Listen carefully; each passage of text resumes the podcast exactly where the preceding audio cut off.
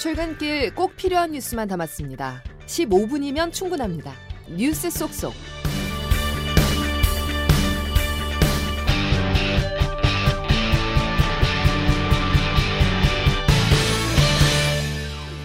여러분 안녕하십니까? 1월 16일 화요일 CBS 아침 뉴스 김은영입니다. 외부 위원들로 구성된 검찰 수사 심의위원회가 이태원 참사 당시 부실 대응을 한 혐의로 김광호 서울경찰청장을 재판에 넘길 것을 권고했습니다. 검찰은 이번 권고를 토대로 조만간 기소 여부를 결정할 예정입니다. 송영훈 기자가 보도합니다. 김광호 서울경찰청장은 지난 2022년 이태원 참사 당시 인파가 몰릴 것을 알고도 조치를 취하지 않아 사상자 규모를 키운 혐의를 받고 있습니다. 참사 직후 경찰 특별수사본부가 김 청장에게 업무상 과실치사상 혐의를 적용해 사건을 검찰에 넘겼지만 서부지검은 1년 넘게 결론을 내리지 못하고 있었습니다. 그러자 이원석 검찰총장이 직접 대검찰청 수사심의위원회에 기소 여부를 판단해달라고 안건을 회부했고 수사심의위는 어제 장시간 회의 끝에 기소하라고 수사팀에 권고했습니다. 위원 15명 중 9명이 기소를 권고했습니다. 그동안 김 청장에 대한 기소 여부를 결정하지 못한 채 사건을 끌어온 서부지검도 어제 기소 권고 결정에 조만간 결론을 내겠다고 입장을 밝혔습니다. 서부지검은 심의 내용과 증거, 사실관계, 법리 등을 종합해 조만간 최종 처분을 내리겠다고 말했습니다. CBS 뉴스 송영원입니다. 속보입니다. 북한 김정은 국무위원장이 최고인민회의에서 북한 헌법에 대한민국을 제1적대국이자 불변의 주적으로 명기하고 전쟁 시 대한민국을 완전히 점령하는 내용을 반영하겠다고 밝혔습니다. 보도국 연결해서 자세한 소식 알아보겠습니다. 최인수 기자 전해 주시죠.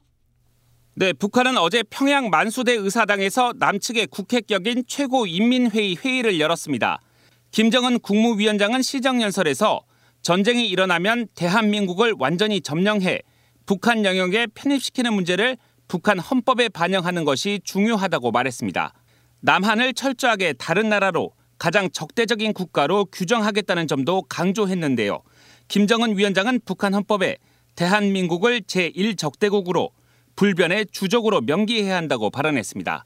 또 북한 주민들이 삼천리 금수강산이나 8천만 결의처럼 남북을 동족으로 오도하는 잔재적인 단어들을 사용하지 않아야 한다고도 했습니다. 북한은 최고인민회의에서 남북 대화와 협상, 협력을 위한 기구들도 없앴습니다. 북한은 대남기구인 조국평화통일위원회와 민족경제협력국, 금강산 국제관광국을 폐지하기로 했다고 밝혔습니다. 지금까지 보도국에서 CBS 뉴스 최인수입니다. 러시아 크렘린궁은 북한 최선희 외무상의 러시아 방문에 맞춰 북한과 전방위적으로 협력 관계를 발전시키겠다고 밝혔습니다. 최선희 외무상은 오늘 러시아 외무장관과 회담에서 푸틴 대통령의 방북 일정을 조율할 전망입니다. 미국 대선의 본격적인 서막을 알리는 공화당 아이오와 코커스가 조금 뒤 시작됩니다. 트럼프 전 대통령의 우세 속에 최근 상승세인 니키 헤일리 후보가 얼마만큼의 지지를 얻을지 관심이 모아집니다. 아이오와에서 최철 특파원의 보도입니다. 오늘 치러지는 공화당 아이오와 코커스를 시작으로 미국 대선이 10개월간의 대장정에 돌입합니다. 유권자들은 조금 뒤 아이오와 전역 1,700개의 투표소에서 토론과 투표를 거쳐 자신이 지지하는 후보를 선택하게 됩니다. 현재 각종 여론조사에서 압도적 선두를 달리고 있는 트럼프 전 대통령이 이곳에서도 트럼프 대세론을 입증할지가 최대 관심사입니다. 트럼프 지지자의 말입니다.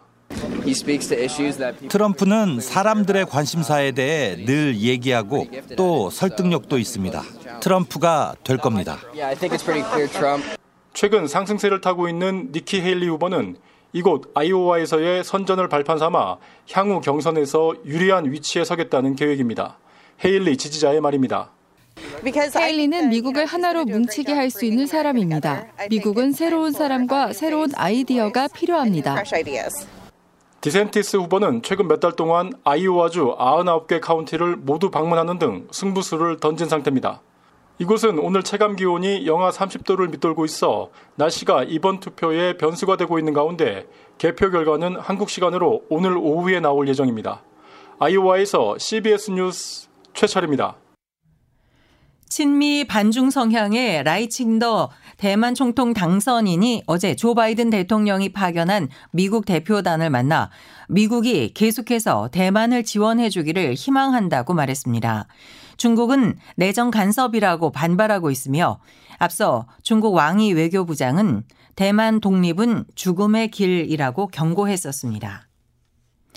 64년 만에 아시안컵 정상에 도전하는 대한민국 축구대표팀이 기분 좋은 첫 발을 내디뎠습니다.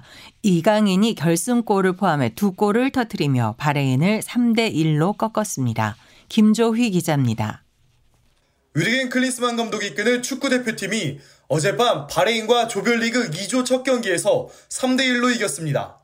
전반 37분 황인범의 선제골로 앞서간 대표팀은 후반 시작과 동시에 동점골을 허용했습니다. 하지만 대표팀에는 해결사 이강인이 있었습니다.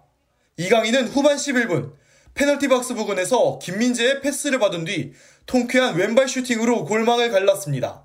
이강인은 12분 뒤 운전으로 직접 쇄도해 현란한 드리블로 상대 수비를 제쳤고 정교한 슈팅으로 멀티골을 완성했습니다. 대표팀은 이강인의 맹활약에 힘입어 아시안컵 정상을 향한 쾌조의 출발을 알렸습니다. 다만 바레인전에서 무려 5장의 경고를 받아 남은 경기에서 카드 관리가 숙제로 남았습니다. 바레인전에 배정된 중국 심판들은 바레인의 거친 플레이는 관대했으나 한국에는 엄격한 잣대를 세우며 불리한 판정을 내렸습니다. 대표팀은 오는 20일 요르단과 조별리그 2조 2차전에 나섭니다. 남은 경기에서 주전들의 카드 관리 부담을 극복하는 게 우승을 향한 관건으로 떠오르고 있습니다. CBS 뉴스 김조입니다.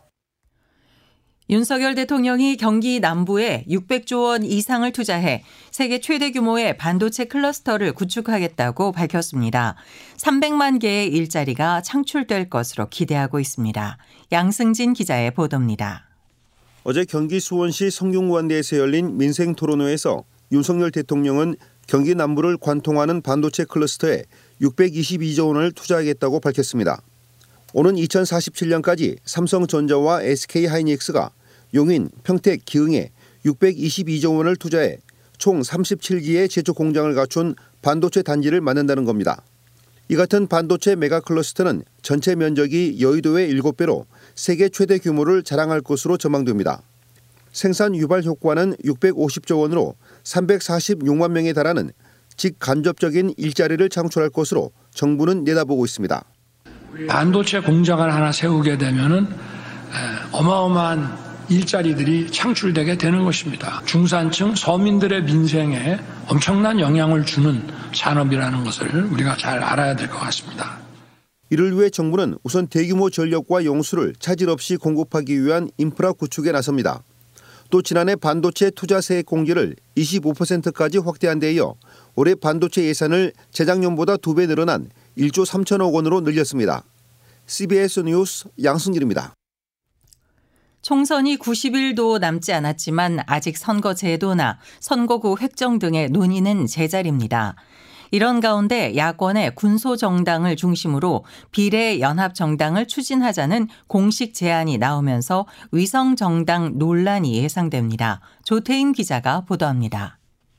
용해인 의원이 있는 기본소득당을 비롯해 열린민주당, 사회민주당 등은 더불어민주당을 향해 야권의 비례연합정당 결성을 제안했습니다. 더불어민주당을 비롯한 22대 국회를 개혁정치로 이끌 수평적인 비례연합정당 결성을 공식적으로 제안합니다. 야권의 군소정당들이 민주당과 함께 비례연합정당을 구성하게 되면 같이 비례 후보를 내고 당선 가능성도 높아지게 됩니다. 표면적으로는 윤석열 정권을 심판하자는 것이지만 결국 위성 정당이 재현되는 것 아니냐는 우려도 나옵니다. 민주당 홍익표 원내대표는 아직 결정된 것은 없다면서도 비례연합정당에 대해서는 불가피한 선택지 중 하나가 될 수 있다며 가능성을 열어두기도 했습니다. 일찌감치 병립형으로 회귀해야 한다고 주장한 국민의힘은 갈피를 잡지 못하는 민주당을 압박하기도 했습니다. 원래대로 해야 한다라는 게 기존의 입장이었고 이렇게 우리의 입장은 명백하지만 왜 이 협상이 진행되고 있지 않을까요? 민주당의 입장이 계속 바뀌기 때문입니다. 민주당은 병립형으로의 회기, 준연동형과 병립형 병행을 비롯해 현행 준연동형제 유지를 놓고 고민하고 있는 가운데 1월 중으로는 결론을 내겠다는 입장입니다. CBS 뉴스 조태임입니다. 매년 이맘때면 직장인들을 분주하게 만드는 연말정산 시즌이 올해도 시작됐습니다. 13월에 월급이 될 수 있도록 세금 부담과 번거로움을 줄여줄 방법 이준규 기자가 소개해 드립니다. 연말정산의 첫 단계인 인적공제, 맞벌이 부부의 경우 전략과 주의가 필요합니다. 소득이 높으면 세율이 높아지기 때문에 이 세율을 낮추기 위해서는 일반적으로는 연봉이 높은 사람에게 부양가족을 몰아주는 것이 좋습니다. 반면 의료비는 총급여의 3%를 넘는 부분부터 공제가 시작되기 때문에 소득이 낮은 배우자에게 몰아줘야 합니다. 부모님의 경우 소득이 없었는지 여부를 확인해야 합니다. 정기적인 소득이 없더라도 퇴직금이나 주택, 주식 등 양도소득이 100만 원 이상 발생했다면 자칫 인적공제를 신청했다가 추후에 가산세까지 물어낼 수 있기 때문입니다. 부양가족이 지난해 사망했더라도 인적공제는 신청 가능합니다. 총 급여가 7천만 원 이하인 무주택자라면 월세를 공제받을 수 있는데 국세청 홈택스에서 미리 현금 영수증을 끊어두는 것이 좋습니다. 모레부터는 홈택스에서 운영되는 편리한 연말정산 서비스를 통해 맞벌이 부부 절세 시뮬레이션이 가능해지는 만큼 이를 활용해 최적의 조합을 찾아볼 수 있습니다. CBS 뉴스 이준규입니다. 미국에서 비트코인 현물 ETF가 승인됐지만 우리 금융당국은 국내 승인 가능성을 일축했습니다. 이에 투자자들이 반발하는 등 당분간 국내에서도 논란이 이어질 것으로 보입니다. 박초롱 기자입니다. 금융당국은 국내 투자자가 해외 상장된 비트코인 현물 ETF에 투자하는 안이나 국내 출시 필요성에 대해 추가로 검토하지 않겠다는 방침을 발표한 상태입니다. 증권사들도 일제히 비트코인 현물 ETF는 물론 선물 ETF 거래까지 제한하면서 업계에서도 혼란스럽다는 반응이 나옵니다. 비트코인이 제도권 내에 편입된다는 상징성이 있는 만큼 미국의 승인 이후 국내에서도 논란이 많은 상황. 일각에서는 투기성이 짙은 비트코인의 성격을 고려하면 당국의 신중한 입장을 이해해야 한다는 지적이 나옵니다. 다만 투자자들은 비트코인 ETF 승인이 그림의 떡이 될 줄은 몰랐다며 항의하고 있습니다. 투자자 보호 측면만을 강조하며 무조건 금지하는 것이 능사는 아니라는 주장입니다. 김형중 호서대 디지털 금융경영학과 석좌 교수입니다. 지금이라도 이 파급 효과나 금융산업 발전의 관점에서 검토를 해볼 필요가 있다. CBS 뉴스 박초롱입니다. 최근 서울 명동 입구 정류소에서 서울시가 줄서기 표지판을 도입하려다 퇴근길 버스 대란이 일어났습니다. 취재해보니 서울시가 제도 시행 전 사전 시뮬레이션 같은 기초 준비조차 없이 몰아붙인 게 화근이었습니다. 민소은 기자의 단독 보도입니다. 지난달 27일 서울 중구 명동 입구 버스 정류소에 줄서기 표지판이 등장하면서 버스 대란이 빚어졌습니다. 표지판 제도가 유예된 지금도 시민들의 혼란은 여전합니다. 표지판을 세우면서 번호가 안 쓰여 있던 버스들도 이제 자리가 지정돼서 멈추다 보니까 이게 좀 더 버스들이 길어지는 게 심해졌더라고요. 또 다른 데로 바뀐다 그러고 정류장도 바뀐다 하고 이런 소리가 있으니까 좀 혼란스럽긴 해요. 혼란을 자초한 건 서울시. 표지판을 설치하기 전 사전 시뮬레이션조차 아예 시행하지 않은 것으로 파악됐습니다. 통상 미시적 교통 분석 시뮬레이션을 실시해 교통정책 전후의 변화부터 파악하는 건 기본인데 시뮬레이션 작업도 없이 국토부 편람에 나온 수식만을 단순 대입한 걸 근거로 내세워 사업을 밀어붙인 겁니다. 경기대 스마트시티 공학부 김정화 교수입니다. 시뮬레이션을 돌릴 때도 좀 정교하게 가정을 해서 다양하게 시나리오 분석을 했어야 되는 상황입니다. 서울시의 탁상 행정이 바뀌지 않으면 이 같은 혼란이 계속될 거란 비판이 나오는 이유입니다. CBS 뉴스 민소은입니다. 최근 미국의 보복 공습을 받았던 예멘 반군 후티가 홍해 해역에서 또다시 미국 선박을 공격했습니다. 미군 중부사령부는 다만 인명피해나 심각한 배 파손은 없다고 밝혔습니다.